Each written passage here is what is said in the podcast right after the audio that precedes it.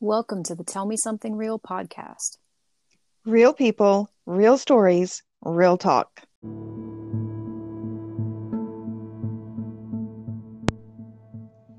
Greetings, realists. Thank you for joining us for an episode that I hope will change your life. Today, we are going to talk about narcissist personality disorder, or NPD for short.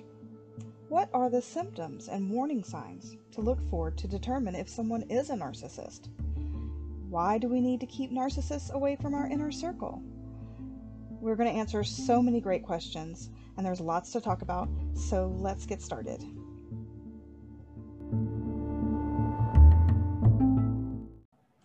Okay, Heather, so let's just jump into some quick updates this week.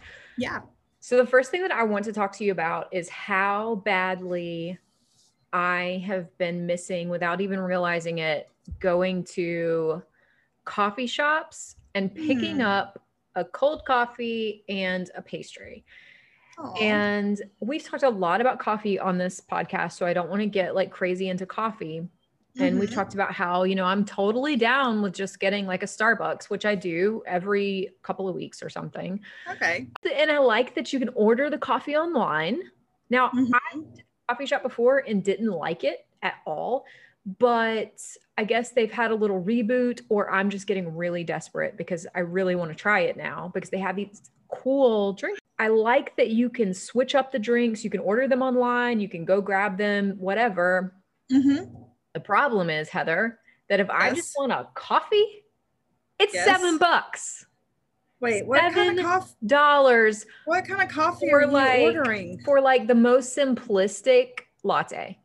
And I'm Hey, not getting charged extra for plant-based milk because that's just what they serve at their place. I'm not getting charged, you know, I mean like this is just and not even a large coffee, not even a medium coffee, like the smallest small coffee, which will last Mhm. me about 3 seconds. That's crazy. So this is holding me back because if I were to get a coffee and a pastry, it's going to cost me like 15 bucks.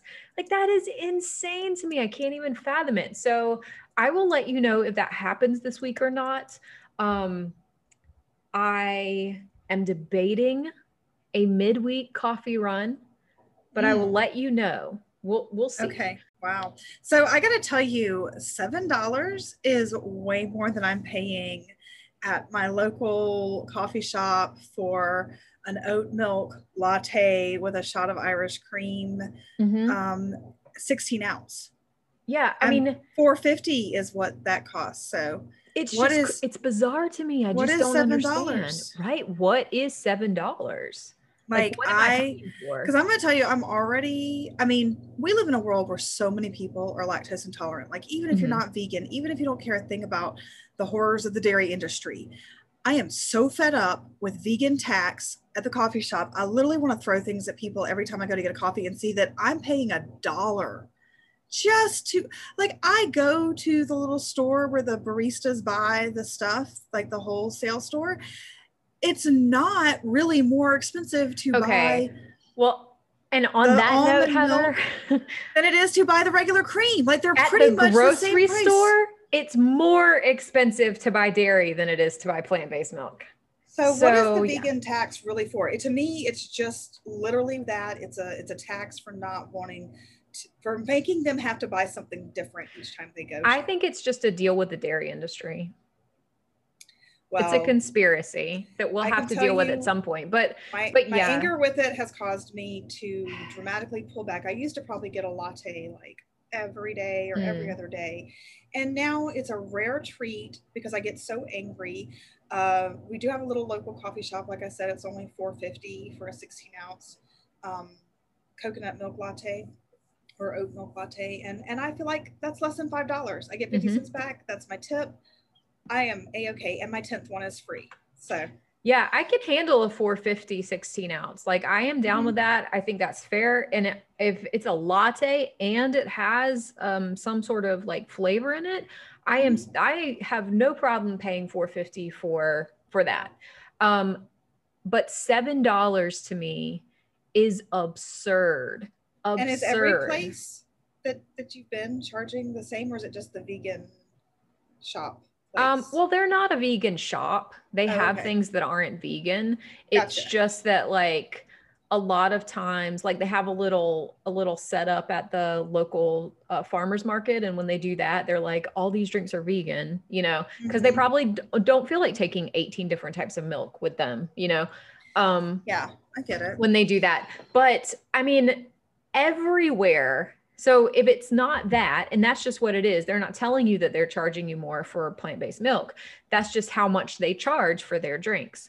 But all the other shops, you're paying extra for the the syrup, you're paying extra for Mhm. the the different types of milk, you're paying extra. Mm-hmm. And it's just like just make a latte cost a certain amount. A latte, okay, so a latte costs more than a coffee. We all know this. It makes sense. You're putting different things in there. So every latte should cost the same amount, whether you're putting syrup in there or milk in there. Like all of that should be your choice. And I think that that's sort of what this place is doing. It's just that $7 mm-hmm. dollars is too much. Because you know what? I know how much coffee costs Oh, yeah. because I buy coffee weekly, like at the Mhm. store, and then I drink it. I make it and drink it at home. So And I let me tell already know you- that I'm overpaying for coffee, but I shouldn't Mhm. be like, and you know what, espresso. That's like you're using so much less than coffee. Like the Yeah. amount of beans that we're using here, it's ridiculous. And let me just add that they can't say it's because the minimum wage, because South Carolina has like one of the lowest minimum wages in the country. And meanwhile, out here in Oregon, which has one of the highest minimum wages in the country, my coffee is only 450. So what's Well, even going on there? Yeah, and you know what? The thing is, is that you're never going to tell me at a coffee shop that you're not making enough money. Mhm. um, and that you can't afford to pay your workers a decent wage and that you can't afford to pay your workers at all or that you have to make the coffee really expensive because you know what is never going to go out of style coffee no one's Yeah. it's a legal stimulant no one's ever going to stop drinking it and you're Mhm. always going to have business you're always going to have customers and so there's absolutely no reason to make coffee crazy expensive because all it does is make me not go get coffee. It just makes Yeah. me make coffee at home. So it's like I hardly ever get lattes either. Um, and it's a treat when I do get it. And now it's seriously like maybe once or twice a year. Um, and it's because I will see I will talk myself out of it when I see something like seven dollar latte. Because I'm like, you know how much I could buy with seven dollars? That's like a whole week's worth of cheap meals or something. Like that's crazy to me. You can make a pot of spaghetti and eat it for four days. Yeah. So anyway, I mean, like I might treat myself to that just because you know what I deserve it.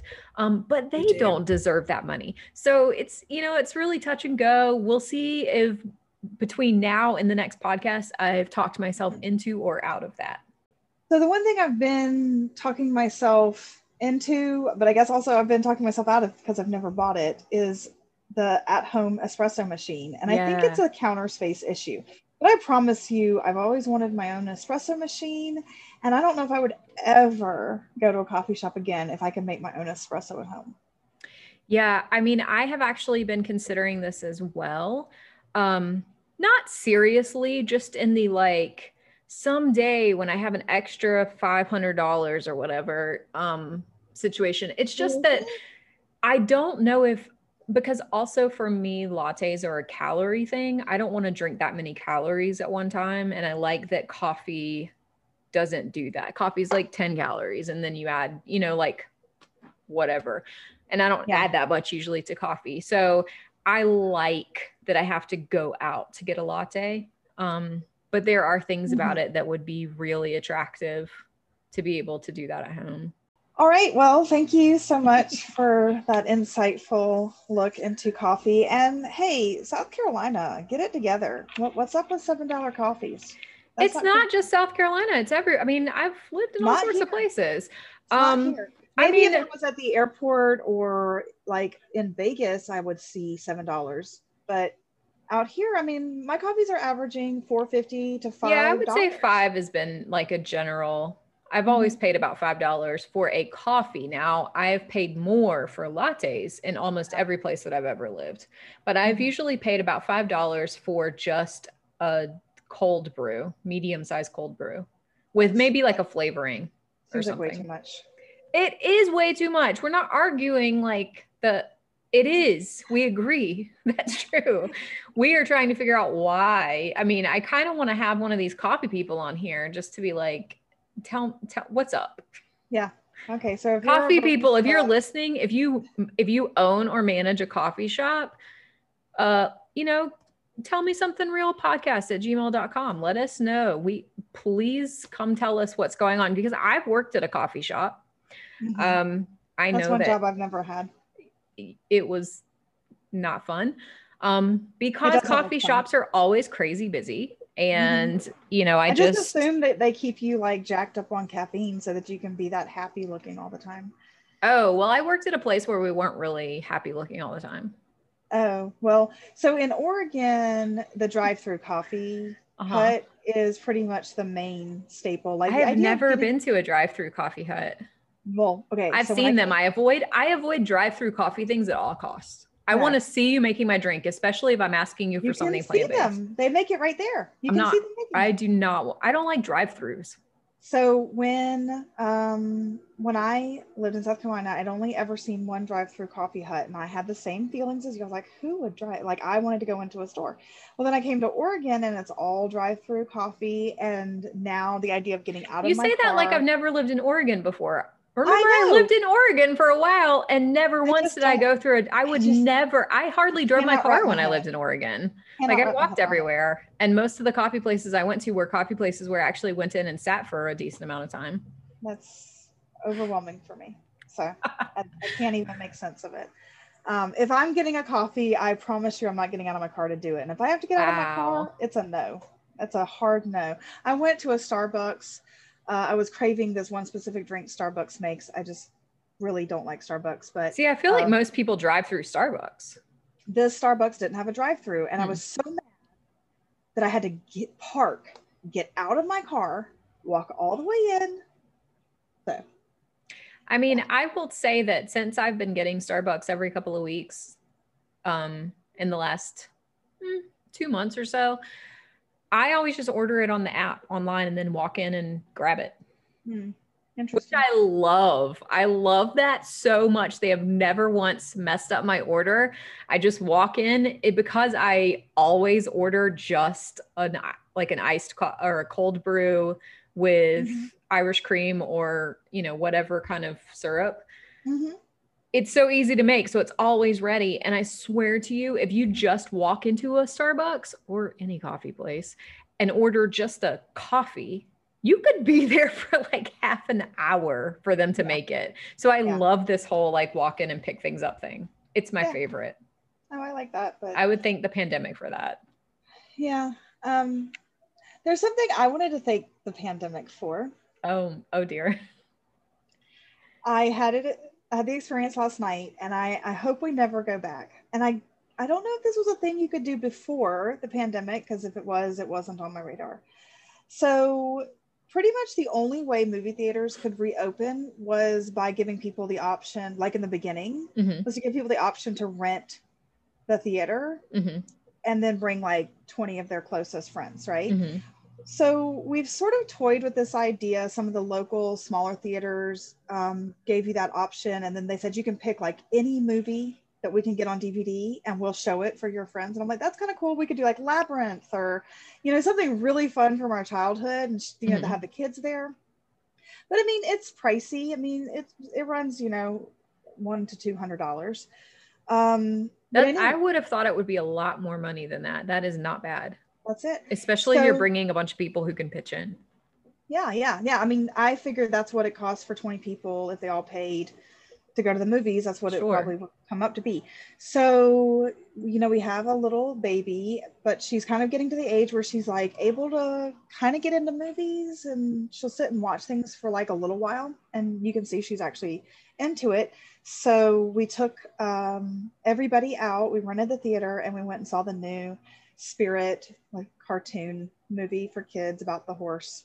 There was a one that came out years ago that we loved and now this is the new one. So yeah it was so much fun. Like i would never choose to go back to the movie theater any other way. Like the baby could run around. We could i mean nobody cared you know? I think that's actually okay. So for me, that ruins it Like Mm. literally that one sentence that you just said just ruins it for me because for me what I enjoyed, what I miss about the movie experience, which I haven't gotten anywhere but Los Angeles really, is people sitting down, shutting the f up and really just watching the movie and Yeah. being there for the movie watching experience. And like, so I've been to some movies here. Now, I used to really love going to movies in Portland because you could buy like a beer and a slice of pizza for like five bucks, and they would play old movies for Mhm. just a few dollars. So Yeah. for like $10 or less,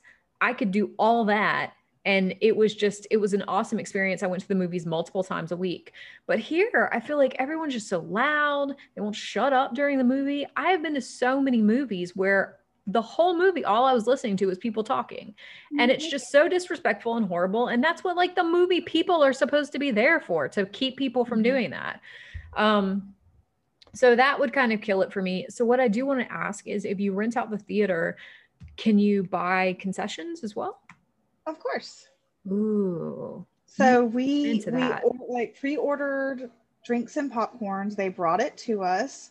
Um and yeah, and then there were no movie people that came in and checked on us. So really to me it just felt so much easier. And I want to clarify that all of our friends weren't talking, but if you are the parent of uh, an 18 month old or two year old child, you will know that going to the movies is not an option because you're going to disturb everybody there. Yeah, You I totally just wouldn't take my kids. And um, so I get that. so part of it was us just kind of getting a, a read of how the baby would actually do in a movie theater. Mhm. Honestly, she did amazing, but you know, she had a few moments where she like needed to get up and and and run around. And for me, I knew I wasn't disturbing anyone because we rented the theater Yeah. and uh, we didn't ask for anyone else to pitch in. We really were just like, hey, look, we want to do this, but we're not going to do it for four people. So, like, how about everybody we know that has a kid just, you know, is invited? Yeah. I feel like Yeah. if it were that inexpensive at Mm-hmm. a small theater near me, I would definitely be down to do that like once a month or every couple of months. yeah, I mean, it was it was a totally amazing experience all the way around. Um, you know, so uh, yeah, I don't know. We might do it again. We'll see.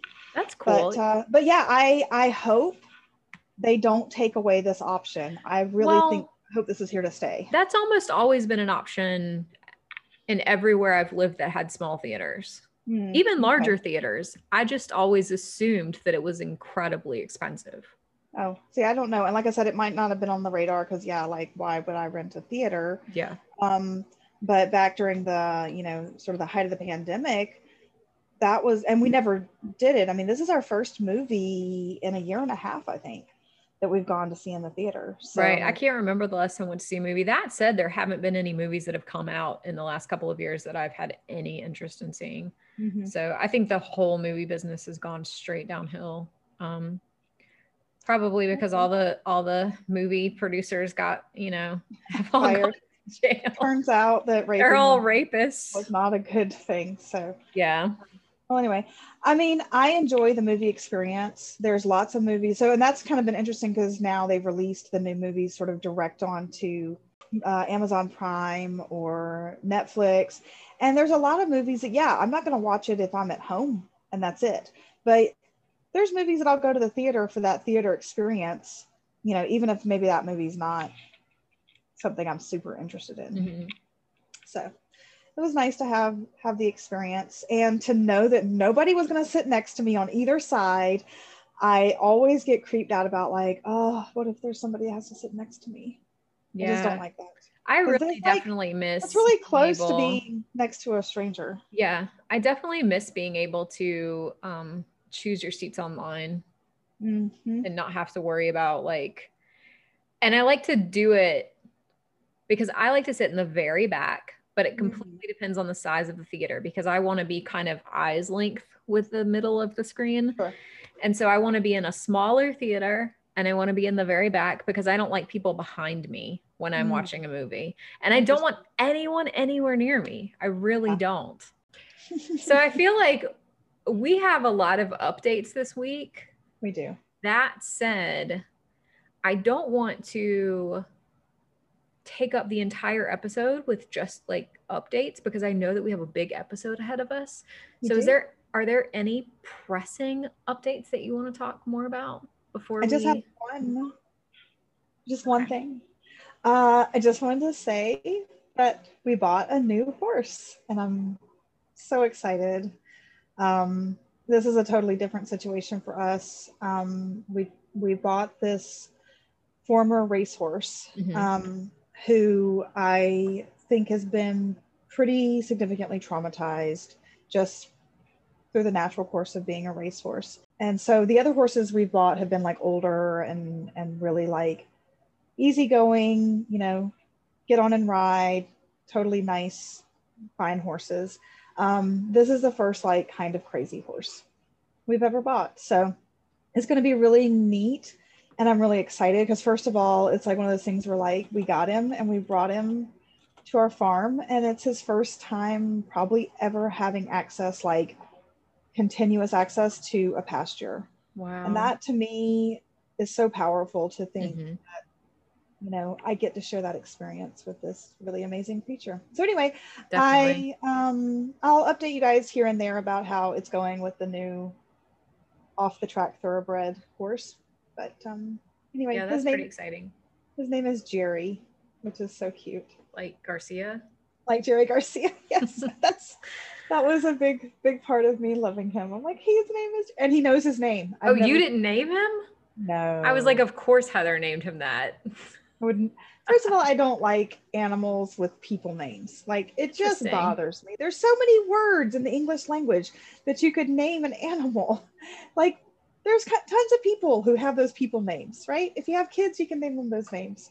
But uh, I like really interesting names for animals. So I do too, but I also kind of feel like um I wonder why. I wonder if that's something that we have been taught to like because it allows us to separate ourselves from the animal and not make mm-hmm. ourselves like the animal because if animals had people names then I don't think that people would treat animals as badly as they do. well, I don't know if I agree with you on that because I've met lots of animals with people names that have been treated pretty badly. I, But- ha- I actually don't know that many animals. I don't know any animals with people names. I've never mm. had an animal that was named. i know uh, that's not true. I had a guinea pig named Fred. Um, that's, uh, but I mean, Fred's, nobody's naming kids Fred anymore. That's just strictly an animal name. Or maybe a rock, your pet rock named Fred or something like that. mhm. But anyway, no, I didn't pick the name Jerry, but he knows his name. He actually will come to his name, which is such a cool thing. Um, usually, when we buy a horse, I will immediately change its name, um, especially if it has a human name. But my trainer told me that that's bad luck. And since I guess I'm going to subscribe to this new belief system I didn't know about, uh, I am Hmm. going to have to stop renaming my horses because maybe that's what's been going wrong. Ooh, Um, yeah, it's causing me all this bad luck. So interesting. Yeah. All So right. Well, you learn something new every day. yeah, so that's all I wanted to share with you guys. I'm really excited. Right on. And after this, I'll be going to take Jerry to the vet for the first time to see what all kind of stuff he's got going on. So Well, That should be hopefully that fun. goes well, and expensive. As vets tend to be. Yeah. Okay. Well, Kelly, how about we just take a short break and then we'll come right back. All right. Sounds good. Okay, so we're back. Well, today, Kelly, I'm so excited that you wanted to talk about this because after our discussion last week on stalking, I think this topic is really relevant, which is about uh, narcissist narcissist personality disorder. Is that the right way to say it? Narcissistic. Mm-hmm. personality disorder. Okay. There's so many different ways to say that. Narcissist, narcissism, and then narcissistic. Okay, narcissistic personality disorder. So we'll just say NPD. Yeah.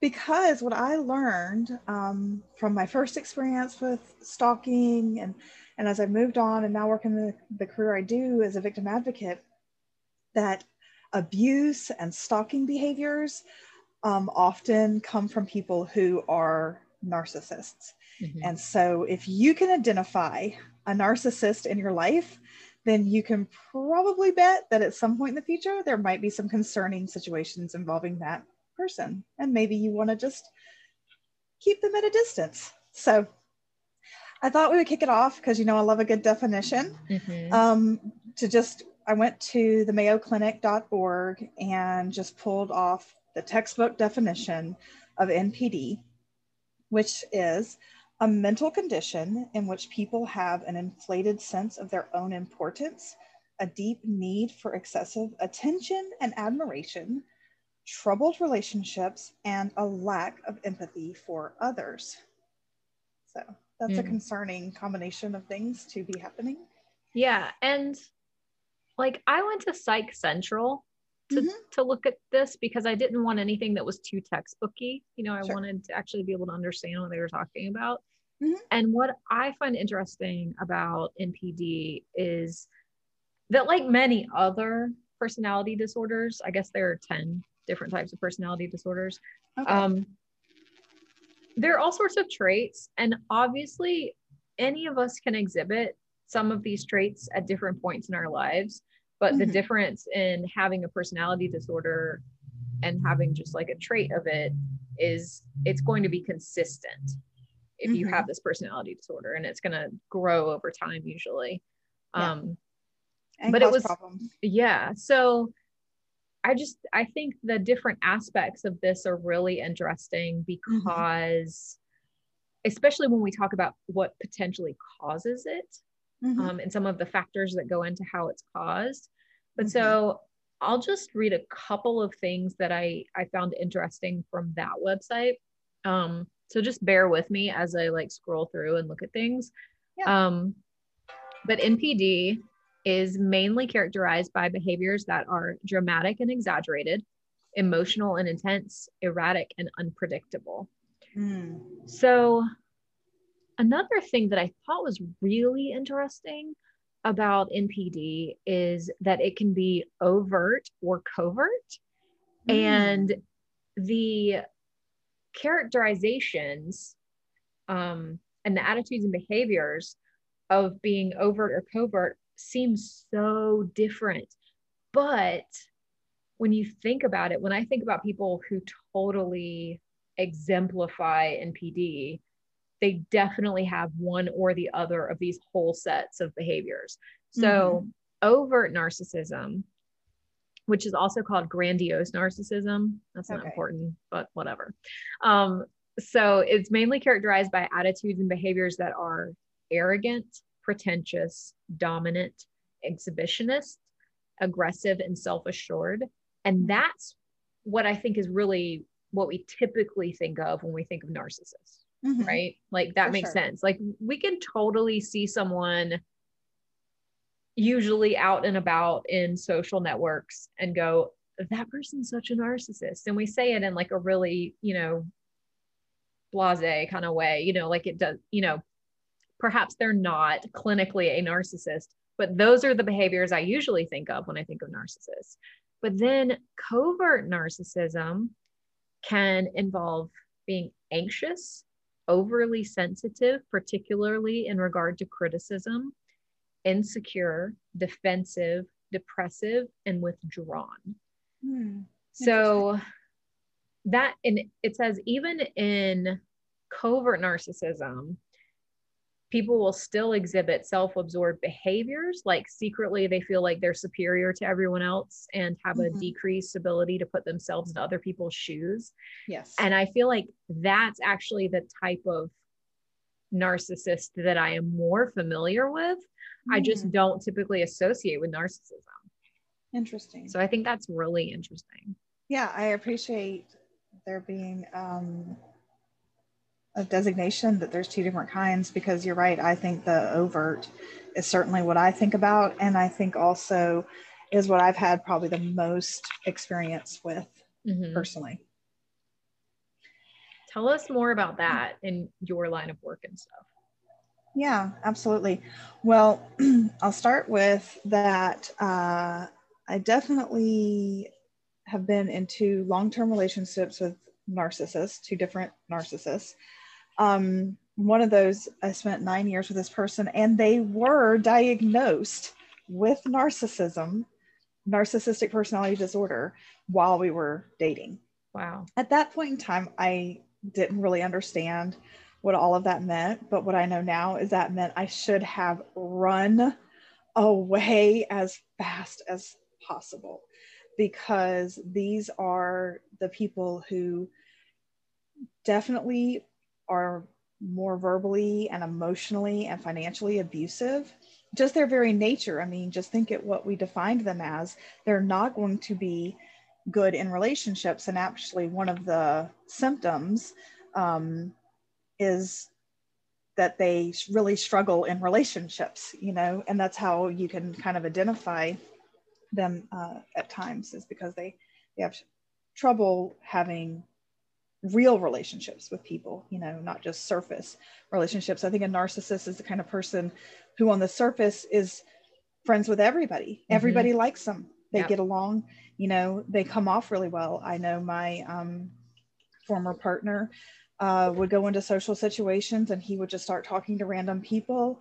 And generally speaking i think people had a very positive view of him from those mm-hmm. interactions. But uh, he had no friends, no actual friends ever.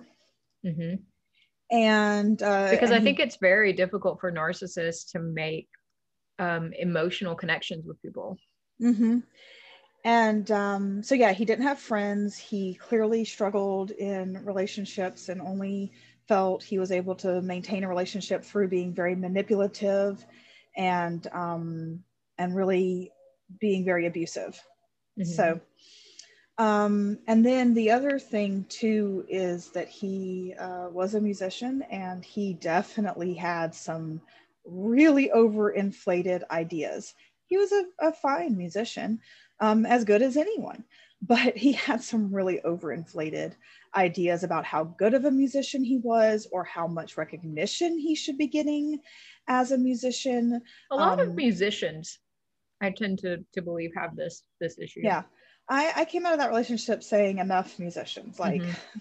that is not a healthy group. Yeah. Um, in a general sense, maybe.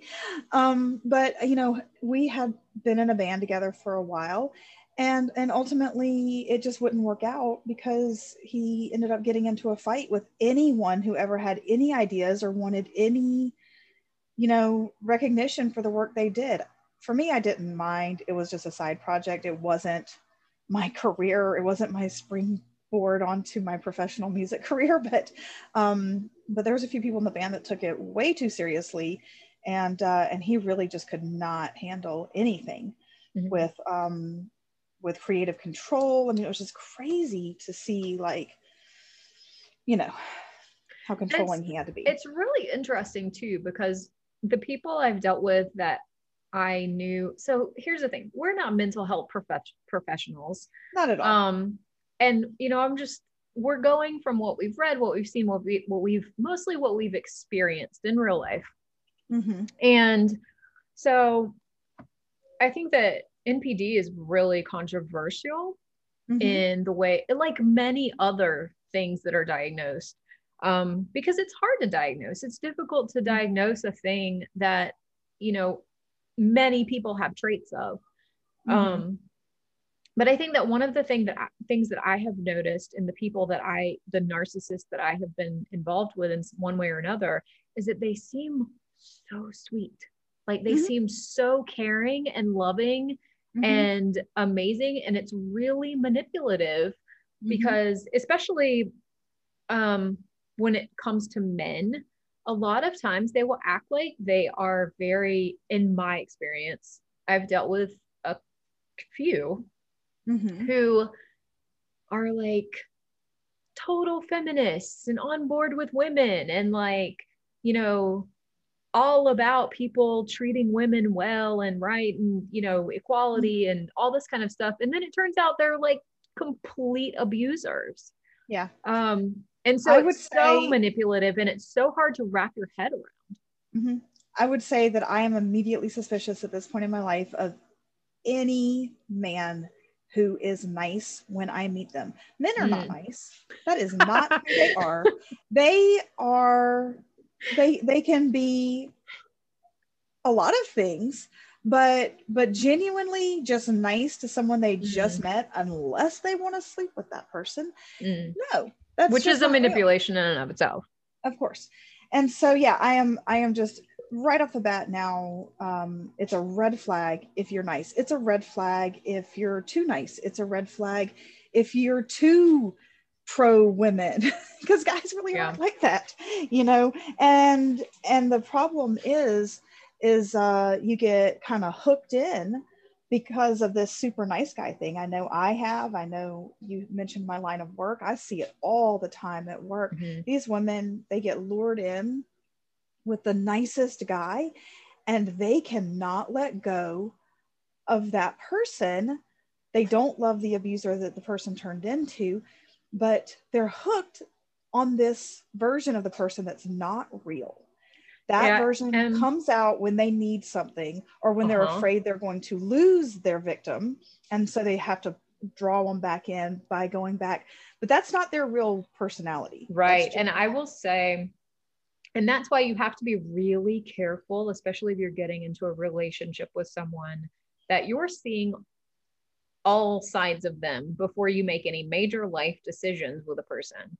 Um, Mhm. And I will say, to just kind of piggyback off what you said, is that what I've noticed is a, a- the red flag is that if any man is too, and I here's another episode where we're like shit talking men, but if any man is like too, especially like when all the Me Too stuff was like really big in the news, if any man was like, I can't imagine like a man acting like that, or you know, just like way too on a Mhm. woman's side, yeah it's because he's done that behavior. Yeah, He's done that and he is so completely in denial Mhm. of being that person that like I have met so many men, which is really unfortunate, who are completely in denial of their own behaviors Mhm. that they will like present as this other character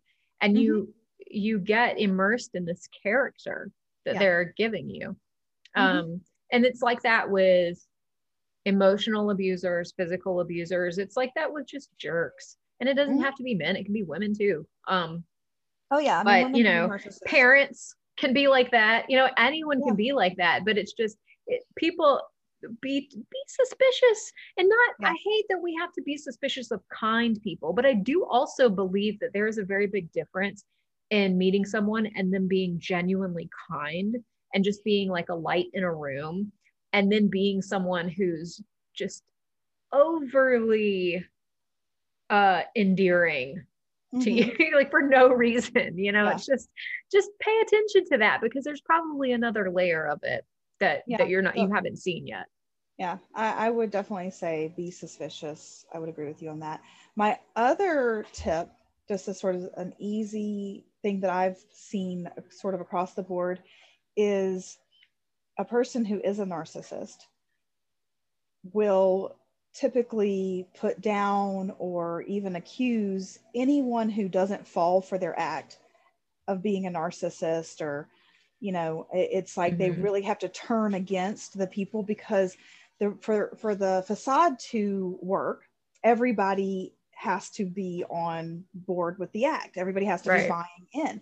So if there's anyone in the group who's like calling them on their shit uh, then they have to be somehow labeled as you know a narcissist or that there's some some reason some ulterior motive why they're trying to make this person look bad when in reality Mhm. like hey like if you don't see what this guy is doing like that's crazy. I mean it's so obvious. Um, i just recently had a situation where um, you know everybody was like that guy is a narcissist and he just called everybody that didn't agree with him a narcissist.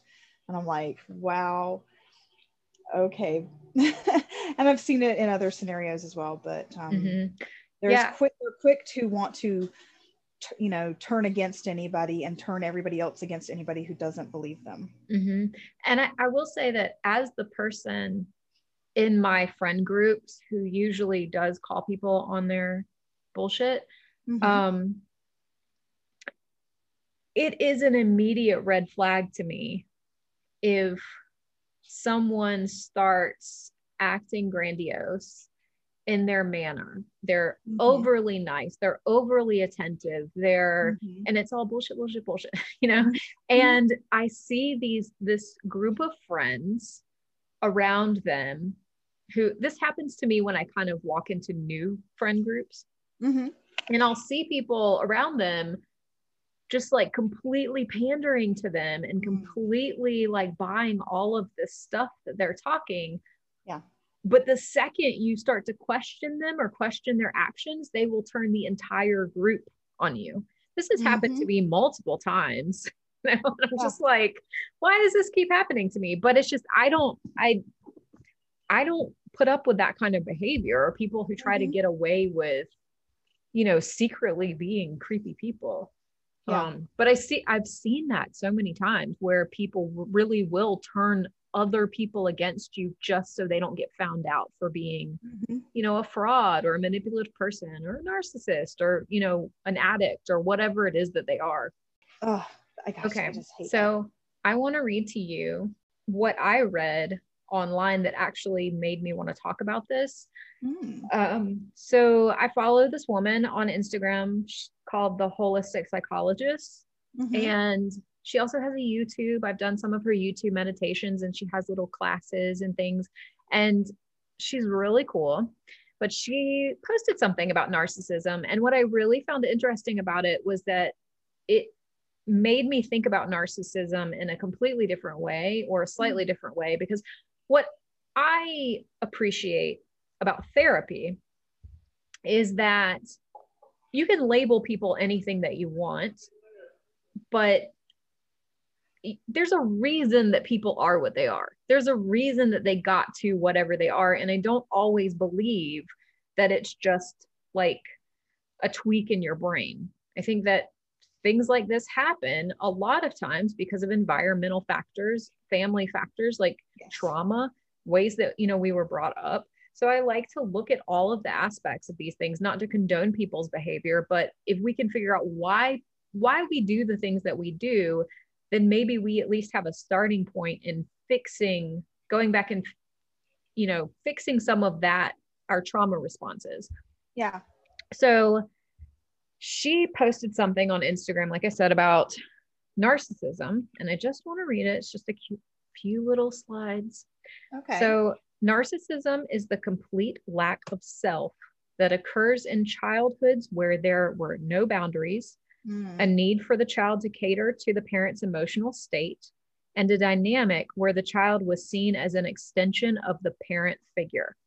And when Mm. I think about the narcissists or supposed narcissists that I know, all of that makes sense to me. Mhm. Um, she also says because the child didn't get any of their emotional or spiritual needs met, this becomes an obsessive focus in adulthood. Mm. This results in a lot of dysfunctional behavior, typically within relationships that is abusive, controlling, etc. Mhm. All of this is fear based behavior that comes from a combination of emotional abandonment and lack of secure connection with self. Mm. There is a misunderstanding that narcissism is an inflated sense of self. It's actually the result of extreme low self worth. Most of us have narcissistic traits or wounding that become more and more clear as we are awakening and we do shadow work. So, and shadow is like the alternate part of self that we hmm. are like kind of seeking out, or we can talk about shadow work later. I've done Okay. a little bit of research So on that, that's- but That's really fascinating because it sort of reaffirms what I was thinking, which is how. So, first, my first thought always is are narcissists born or created? When we're talking about any kind of uh, mental health type of thing, are they Mhm. born or are they created? Or is it a combination of both that come together perfectly? And I believe that narcissists are created, particularly in their childhood, mhm. um, I know my experience with the two that I dated, um, they were the only children. For the most part. Um, they may have had step siblings or, or some other type of sibling, but they were the only child of those two parents. And their parents always talked to me in, you know, during our relationship about how they were king so and so or prince so and so and the whole world revolved around them and you know it just and they talked about it negatively like oh he couldn't do enough for that kid or you know you know he just demanded this but i think that a lot of that comes from i mean if you shut that behavior down really fast i've raised an only child Yeah. and now i'm raising a second what's going to probably to her feel like she's an only child since the older sibling will be probably in college by the time she is remembering things. Um, i've shut that stuff down and i do not cater to every whim. I've probably over spoiled or doted at times but uh, but yeah. So anyway i just find it really interesting that the parents of both of those people i dated had very similar ways that they described the child um, that person their child when they were younger and uh, and that they really felt like they were the most important person. But i think the parents feed into that and cater to that and then it becomes very difficult when they become an adult to continue feeling wanted or you know whatever that feeling Right. they got from being you know the overbearing parents or being king you know of their own world um, well um and also but also what she says about um not having any of your actual emotional or spiritual needs met yeah or um having a And that's- dynamic where the child was seen as an extension of the the Mhm. parent figure Yeah. And what I'm talking about is that the parents, in place of emotional or spiritual connectivity with their child, chose buying stuff, taking them places, dressing, you know, making them feel inflated in material ways, you know, but, but doing that because they didn't know how to parent in an actual, like, emotional connection way with their child. right and so where i um have seen that is in parents who make the child like they're not getting their emotion they're not having their own emotional needs met and they're Mhm. not they don't have a good relationship with their partner so they sort of make the child their emotional partner um Yes. where the child becomes the you know the person Yes. that they talk to about all their problems or Mhm. you know and there again like she said there are no boundaries there are Yeah. no boundaries it's not i'm your parent and you're my child it's let me come home and talk to you about all of my work problems or let me talk to you about my sex issues or let me talk to you about whatever and putting that burden on a child that you should instead of figuring out your own stuff and then working on whatever stuff you have with your appropriate partner, you're putting all of that on a child, and a child has no idea how to meet their own emotional needs, much less Yeah. meet your needs. Of course. Um, yeah. so- and even this Psych Central article says, like, and to me, this is a this is a lot like, you know, and it's controversial to say this. It's a lot like addiction in the Mhm. sense that, like, okay, so they say it's a combination of two or more of these factors: environmental and environmental and cultural influences, early Mhm. life experiences, and the parent-child bond. Parent-child Mhm. bond is such a big deal, and Yeah. genetics. So I think I think addiction is very similar. And I think that a lot of it has to do with I think you have a tendency or you don't have a tendency. And then things happen in your life that either push you toward that tendency or don't. And I think a lot of the times, the reason that it's controversial to not put all of this on genetics or something going on in the brain is because we seem to have a real problem as humans with taking responsibility for things and then actually trying to change them you know? Yes. um, because change is very scary. And when we when we try to change we might fail you know? So we don't want to do all of those things. We don't want to take those big leaps because we're too afraid of failure not acknowledging that failure is part of the process and it's it's a growth and you're not always going to succeed perfectly every time at everything. So i think that a lot of times we say oh, well, you're uh, this or that, or we just put labels on people and then kind of throw them to the wind, you know, without going, no, you could actually work on some of this stuff. And that's not saying that it's not a problem or that it won't always be a problem for you, but it's saying that you could actually learn how to work through some of these things in a healthy way. Because a lot of the the personality disorders or addiction issues that people have come from not having healthy ways to deal with issues. Yeah. Healthy ways to deal with anxiety, with not feeling loved, with not feeling cared for, not knowing how to process your emotions. Um, and these can happen from traumatic events or discrimination or abuse, like, or unhealthy relationships with parents and it's not about blaming parents because we have to remember that parents are just people working on their stuff or not working on their stuff like we are like we put a lot of blame on parents but you know at a certain point we have to take that responsibility on ourselves and you mm-hmm. know go okay well Yeah. clearly they influenced me in this way and that was not helpful. So what can mm-hmm. i do to have a better to create a better life for myself moving forward?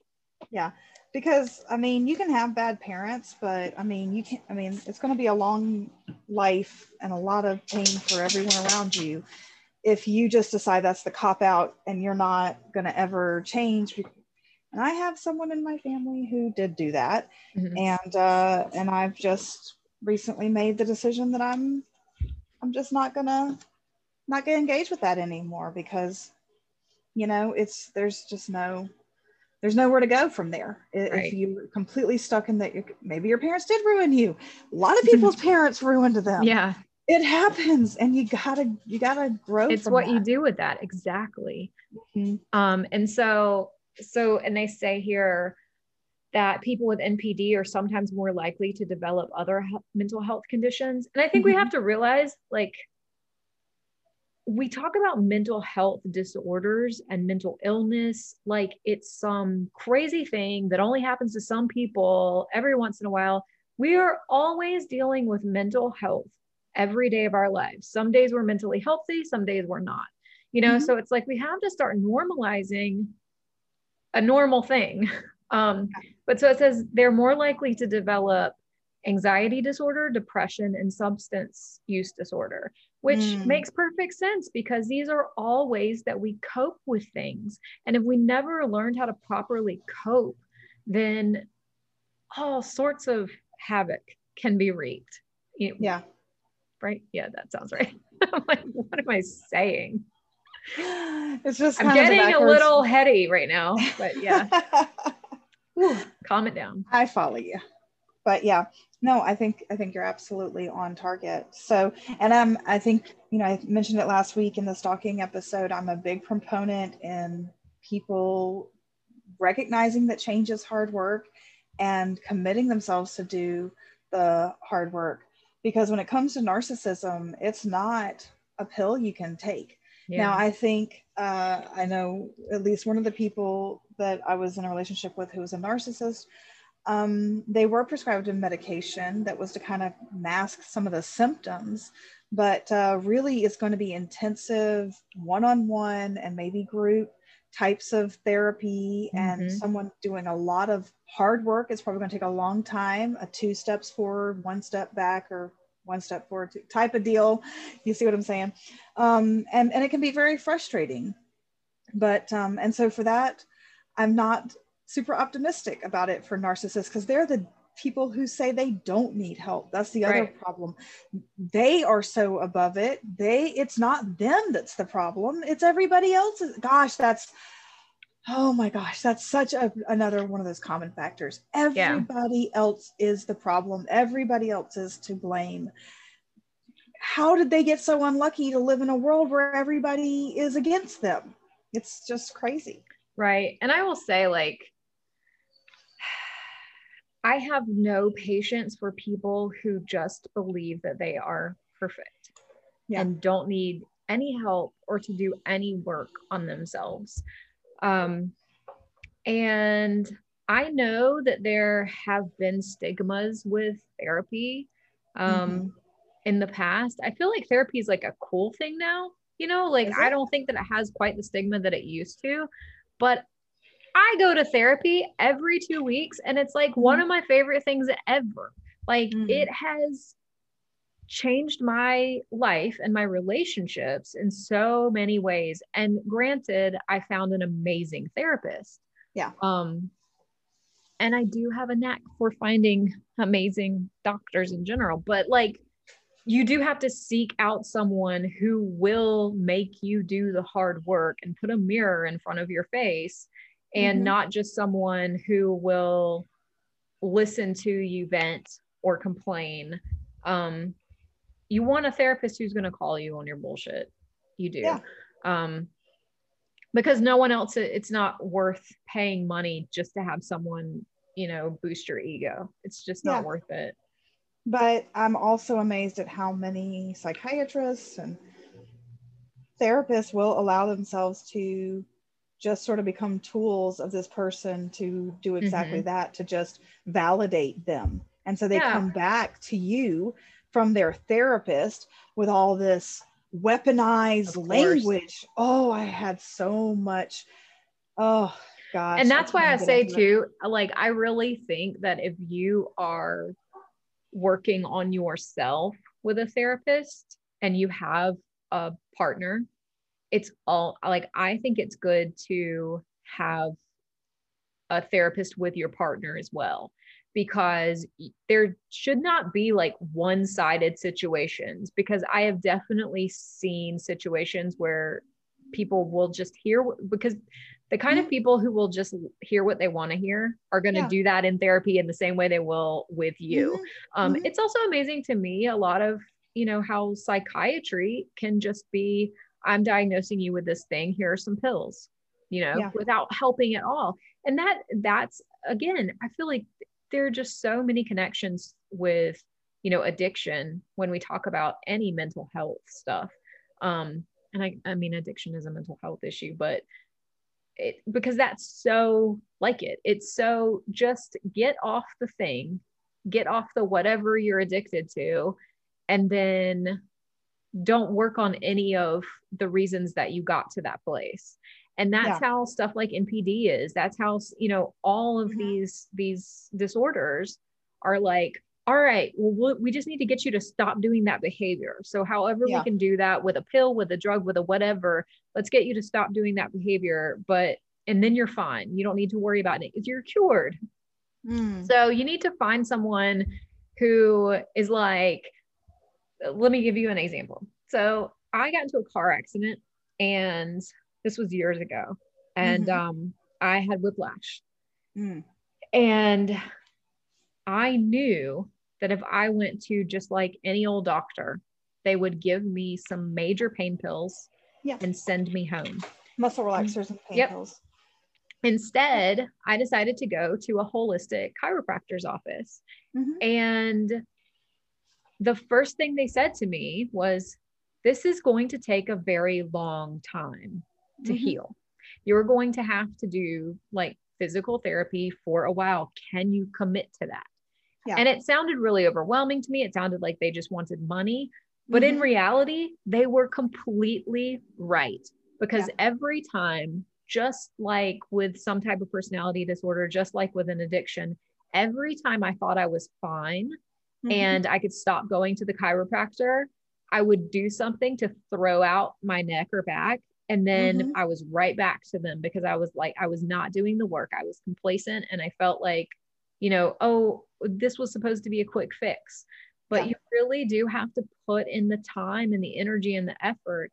And I still have problems with my neck today. And that was Yeah. over a decade ago Mhm. you know and if i'm not doing the work if i'm not doing stretches and you know the exercises and things like that that i'm supposed to be doing it'll just come back because you can never really be complacent and i think people don't want to take on that kind of deep work because it is exhausting it's the most rewarding thing but it's also incredibly exhausting you know hmm Yeah.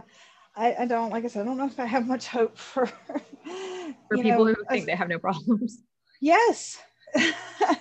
and I'm and I'm just saying that because I do Yeah, work with I agree. my job. And I often have victims who have an interest in this person who abused them getting better, whether that's because they want to be back together with them or that's just because they're the kind of person that's like, I don't want them to go out there and hurt more people, or they're the parent of my children. So I don't want my children to grow up with a, you know, really crappy parent who Absolutely. can't, you know. So there, you know, I have these long conversations with people about what are the chances that they're going to recover. And I'm like, eh, 2%. So, I mean, really, that's the that's the actual reported, you know, uh, statistics of who can recover from this kind of behavior. It's very so, we have not figured it out yet. I completely agree with you and and because of I completely agree with you on all fronts and I can I absolutely believe that if you do not recognize the behavior in yourself or at least recognize that something is keeping you from having connections with other people or making people stay away from you if if you're not recognizing it and you don't want to do something about it and you're not willing to to work to fix things or to change mm-hmm. things or to shift whatever however you want to say it i agree i don't think there's any hope for you until you get to that place usually people mm-hmm. do have to hit some sort of rock bottom so mm-hmm. i think that we that's the point where we shift this conversation and we say all right this isn't a podcast for the people with narcissistic personality disorder, this is the podcast for mm-hmm. the people who are surrounded or in a room or in a relationship with someone who has yes. narcissistic personality disorder. What are the red flags? What can you do? We've already mentioned some of these things, but mm-hmm. this is and like have, how do you deal with that? yeah, that's what I want to hear right now. Yeah, I have a list because yeah, I really my goal here is to help people be able to identify these people in their lives. Mm-hmm. And so uh, I wish I could now I can uh, identify it, but years went by where I was just like this person's so nice. Um and so um like I said, we've already talked about the exaggerated sense of self importance. And then you countered with kind of it being that they didn't get enough of that feeling of being important. Um, so it's them seeking it. So it could maybe come from two different places. And maybe one is answering the how and the other answering the why. But yeah, I think it can come from a from a it can come from the same place, but it manifests in different ways. Mm-hmm. Yes. Um, having the sense of entitlement, or here's I think one to look for: requiring constant, excessive admiration. If you, mm. if somebody you know, I can definitely think of people in my life who really want to be praised for everything they do. I used to have this supervisor and she was her own biggest fan. She would come in and just be like, I did this. And I, I mean, she just wanted everyone to go on and on and on. And I'm like, you did your job. Great for you. So, That's for all of you five love languages people, if if your love language or your partner's love language is words of affirmation be mindful of that. Yes. I mean because there's you know there's good good healthy sure. you know needing to be affirmed. And then there's like this obs- almost obsessive you know and i'm not sure if you're allowed to use the word obsessive anymore but i just did. We can do whatever we want. We're real talking here um so, uh, expecting to be recognized as superior, even without achievements that warrant it. That's another good mm. one. Um, okay, someone who's preoccupied with fantasies about success, power, brilliance, beauty, or the perfect mate. So, these people who kind of like talk to you about like these totally unrealistic ideals and anyone over the age of 18. Like I think teens do this. I have a teenager. I think teens do this all the time. They're trying to figure out their place in the world and what they want. And it's good to dream big. And again, but, it's uh, not about having one of these traits. We all yeah. have one of these traits at different times. It's yeah. about having like all of them all the time or yeah. many multiple ones Multiples. all the time, like consistently. Yeah, absolutely. Um, but yeah, I think that's another really good one because it's something you'll hear people talk about. So, mm-hmm. you know, be, be looking out for that um, believing they are superior and can only associate with equally special people. I've seen this one play out. Um, I used to have a boyfriend who said, beautiful people deserve each other. well, he said it, he said it to me and I read it stalking ish behaviors here. I read it in some text he sent to a girl when he was cheating on me. And I was like, oh, that's our phrase. And he said it to somebody else. And I don't know if I would have considered him to be in the beautiful people category. Um, No. but uh, but he really believed that he was like super good. Both of these partners I had, Which really is thought they were not the best same. looking.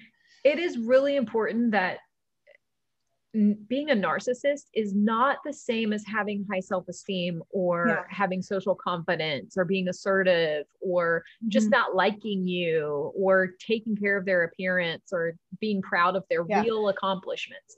No, We're talking about an with no exaggeration. Yeah, and this is a person usually who has no self esteem. That's another characteristic.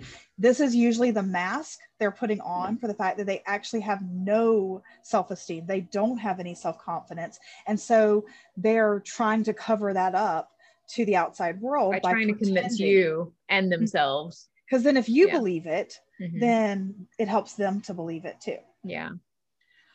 Um, monopolize conversations and belittle or look down on people they perceive as inferior. That's another great one. So if they're, you know, dominating conversations, and then maybe those conversations are about how great they are. That's a red flag to look out for. Um, expecting special favors and unquestioning compliance with their expectations. Hmm. Mhm. Interesting. Yeah. Um, one one like example that sort of comes up is people who don't feel like they should have to work as hard Oh. as other people at the job because this job is somehow beneath them or just them being there and showing up should be enough in its own. So there's a real life example because sometimes I think like translating these kinds of Mhm. statements into like, well, what does that look like in real life? just trying to to relate some since I've seen so many examples of narcissism in my job. Um, take advantage of others to get what they want. I mean, that's sort of a basic one, and I would say sort of a driving force um, behind all these behaviors is that they're they they don't know any other way to get their needs met other than manipulating people. So that's what they do. Um, have an inability or unwillingness to recognize the needs and feelings of others. So this goes back to that lack of empathy piece. Mhm. And so I'm always, you know, red flagging people that don't seem to be able to um, have any compassion for other people and um, and really cannot seem to understand why somebody else maybe, you know, is having a hard time or is struggling with whatever. just people who can't relate people who are cold and can't relate to other people at all it might not Mhm. even be like you know being necessarily compassionate or empathetic but just being in a room with people and not being and feeling like they're they're all on their own and they can't relate to anyone or and it's usually feeling based like can't relate to anyone's feelings or if someone's telling you a story about something or about like not feeling a lot of times it'll be like if someone if someone dies or someone got hurt physically Mhm. or emotionally and they just can't grasp that at all in any way or say Mhm. something that makes you like say something really absurd and exaggerated and outlandish like it's something someone on TV would say you know Mm. like something they're expected to say rather than something they're actually feeling in response Yes. Yes. And you know, that comes up so much in um, murder cases Mm, because they'll really go through and review like the 911 call or the police conversations with this person uh, after maybe their spouse has been murdered. And uh, and it's like they just they weren't they were saying the right thing but there was something so empty behind they it. yes the emptiness. Mhm. yes for sure. So you got to be on the lookout for that kind Mhm. of stuff. Just because people can say the words doesn't mean that there's the feeling behind it. And it sounds different to me yeah. when somebody means something and when they're just saying it yeah Okay, so another one is t- that they are envious of others and believe others envy them as well. So hmm. that's kind of a neat one. That is then- interesting yeah, do you have any thoughts on that one? i've met those characters I don't know that they were in particular like particularly narcissist. I think it's Yeah. funny. Um, like I used to work with someone who um came to me once and was talking about her husband, and she said, I like she had this grand revelation. Was like, I I think he's a narcissist, and I was like, yeah, duh, of course he is. Yeah. But I mean, she was like really minted in the sense that like she'd been to therapy and she was like, he has narcissistic personality disorder and it can't be fixed. And you know, yeah. Yeah. really interesting. tough spot for her there. Um, the next one is to behave in an arrogant or haughty manner, coming across as conceited, boastful, and pretentious. Which I think is the most obvious thing that we think of when we think of narcissists. hmm Yeah. Um, that's And acting like that doesn't mean you're a narcissist. No, no, no. Unless, you know, but But again, if it's something you, you see yeah. someone consistently doing, um, yeah, I hate arrogance. Oh, it's so unattractive. Mhm. Um, and again, arrogance is so different than confidence. mhm, And it mhm. feels so different. It does. It feels completely different. Arrogance has such an intimidating quality to it, Right. and uh, and and a, a I think a goal of like making you feel less than Ex- in the situation. perfect thing to say because I was going to say people who are very confident are usually trying to rise up the people around them. you know, Mhm, mhm. They are they are typically trying to lift others up. Yeah. And they have confidence in who they are and what they can do so they're Yeah. not at all threatened by other people also being great at what they're doing. Yeah.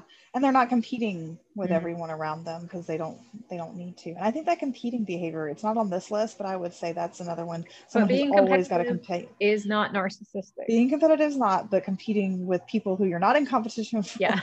who are on your team. I know it's so confusing. I feel like we're just confusing everyone, but well there's like a spectrum you know there's like Yeah. you can you can be confident and then on the other end of it you can be arrogant just be aware that if you hear these traits and they remind you of someone that you already have like weird thoughts about or thoughts like i feel like this person might be manipulating me or making me feel bad or whatever go mm-hmm. i should read more about narcissism Mm-hmm. yeah because they might have this thing yeah um, the next one is that they insist on having the best of everything for Mm. instance the best car and again this isn't uh, the situation where people who like nice things but i think it's people who put themselves and that their families in terrible situations or they Mm, you know even do illegal things because it's so important for them to put this outward image of being successful. They they drive you know the bmw they live in the mansion and in the nice which neighborhood. Is They- all about low self-esteem. It's Yeah. like it's so ob- all of this stuff is so obvious when you think about it. It's just like Mhm. then who hurt you when you were little? Like Yeah. what happened? Yeah. But it's definitely people that are like preoccupied with having the you know the best of everything because of the look that it it gives them. Not people who just like to have nice things around them and, and can afford nice things. And why Yeah. shouldn't they have them? Sure. Um, the last thing i wanted to touch on and we kind of talked about this earlier was um, about when you criticize a person who has npd so those can be other red flags. So if you're in a situation at work or with a relationship where you just make a, you know, constructive critique, you know, hey, uh, noticed you you you know did this, and I just wanted to, you know, how do they handle that? Can also give be a sign of of whether they've got NPD, and um, and so some of those that um, the Mayo Clinic lists are that they become impatient or angry when they don't receive special treatment Hmm. have si- have significant interpersonal problems and like feel easily slighted you know anything Mhm. react with rage or contempt and try to belittle the other person to make themselves appear superior have difficulty regulating emotions and behaviors so anytime people are you know people should be able to receive criticism especially if it's not an attack um, Yes, this is a big one. way. This be very wary of people. And I am not saying now, Heather, I think you are saying stay away, run fast. Um, I am. I am not saying stay away. I am saying if you notice these traits in someone and you acknowledge them and bring them to their attention and then talk about how it makes you feel and they react negatively, then run away. That's that's not good. Yeah. But that is a big one to me that I notice is Mhm. people who see every type of criticism or or every critique as a criticism. When people feel attacked over every little thing, Mhm. it's be be mindful of that because they're telling you something they're telling Mhm. you that they cannot handle like criticism and why can't they handle criticism what's going on in them that is is making them unable to like unable to be able to handle that without reacting in that way so Mhm. you know just again be mindful of it because that's the thing is that when we notice things about people because we have things about ourselves and we should be people should be allowed to bring up things about us that bother them and concerns that they have about us and Mhm. so we want to be able to have open conversations with people that we care about um, about all of these things you know about personality traits issues that come up all of these so if you're unable to have those conversations with other people or they are unable to have those conversations with you that's something that's worth looking at Mm-hmm. Absolutely. Distance. Do not, it's okay for them to be on the perimeter of your life Mhm. if you're fine with that, or if they are a, you know, coworker or maybe a friend or they're your friend group or whatever. But I would really shy away from getting involved in relationships with these people or any sort of really close friendship because your ability to then get kind of sucked in Mhm. to the drama and then ultimately exploited or hurt or abused significantly goes up and and um, i think learning how to protect yourself from people who truly can be predators is really powerful because i think if you listened last week you're going to know that the law and the police and the courts aren't necessarily going to protect you from a stalker. So you need to be able to identify these people and make sure you don't let them in so that it gets to a point where maybe your life is in danger and the police are like, hey, we can't do anything till he kills you, which yeah. is kind of how the laws work. So yeah it's just very Yeah. scary we don't we don't want that to happen. So yeah, I, I really just want you to recognize and then be able to make informed decisions about whether you want these kinds of people in your inner circle or not. nice totally agree Well, good. So I feel like we've had a really thorough conversation Yeah. about this. I have learned a lot, and I already thought I knew a lot about narcissists, but uh, I don't often just sit and talk about narcissists all day. But I did want to point out that there is a book um, that I just recently found out about, and it is available on Audible. It's the Prepare to be Tortured The Price You Will Pay for Dating a Narcissist. And if you get the audiobook, I think the total playtime is like six hours. So it's definitely not a super long book. And um, I've had some victims that have read this and come to me and talk to me about it. And so it's definitely on my like top things I want to read right now. cool. but, we'll put it um, on the podcast notes. Yeah, I definitely would say if you're looking to kind of dig deeper into this, that would be, I mean, six hours, that's you know a few a few trips in the car for me at least um and you're done with it but uh yeah i would say that would be a great uh, starting place to learn more Right on. All right. Well, if you have anything that you would like to add to this conversation, again, you can email us at tell me something real podcast at gmail.com. You can send us a one minute or less uh, little voice message on our anchor page um, Mhm. or come to our tell me something real podcast Instagram page or YouTube. Check us out. yes well good um yeah so no that's all i've got for this week and um i'm really glad that we talked about this i think it's really important stuff we don't talk enough about this in our society and this should be something that like moms tell their daughters parents tell your kids friends talk to your friends about this Absolutely. um, you know if you see a friend getting into a relationship with uh, somebody who's showing all these red flags have a conversation a supported you know positive conversation as a friend not attacking them because that would be Right. helpful. But yeah. And try to tr- just give them some some information and some power to make better decisions for themselves. Because gosh, once you get into a relationship with a narcissist, once you're really in deep, some people don't get out alive. That's Yeah. the case. They either die in that relationship just of old age and they never leave, or they actually, you know, are killed. Yeah. Well, on that positive note, Heather, I hope you have a great week with your new horse. I hope so too. Off we go to the vet now. So yeah, and uh, and I I will just add that if any of our listeners are interested in seeing horse updates or farm updates, then you can follow Deerwood Farms on Instagram, and you'll see pictures of our animals. But um, I'm not going to start putting all that stuff on the podcast page, but it is there at Deerwood Farms if you're down for that kind of stuff. So, Cool. Okay, well, have a great week, Kelly. You too. All right, till next time, keep it real.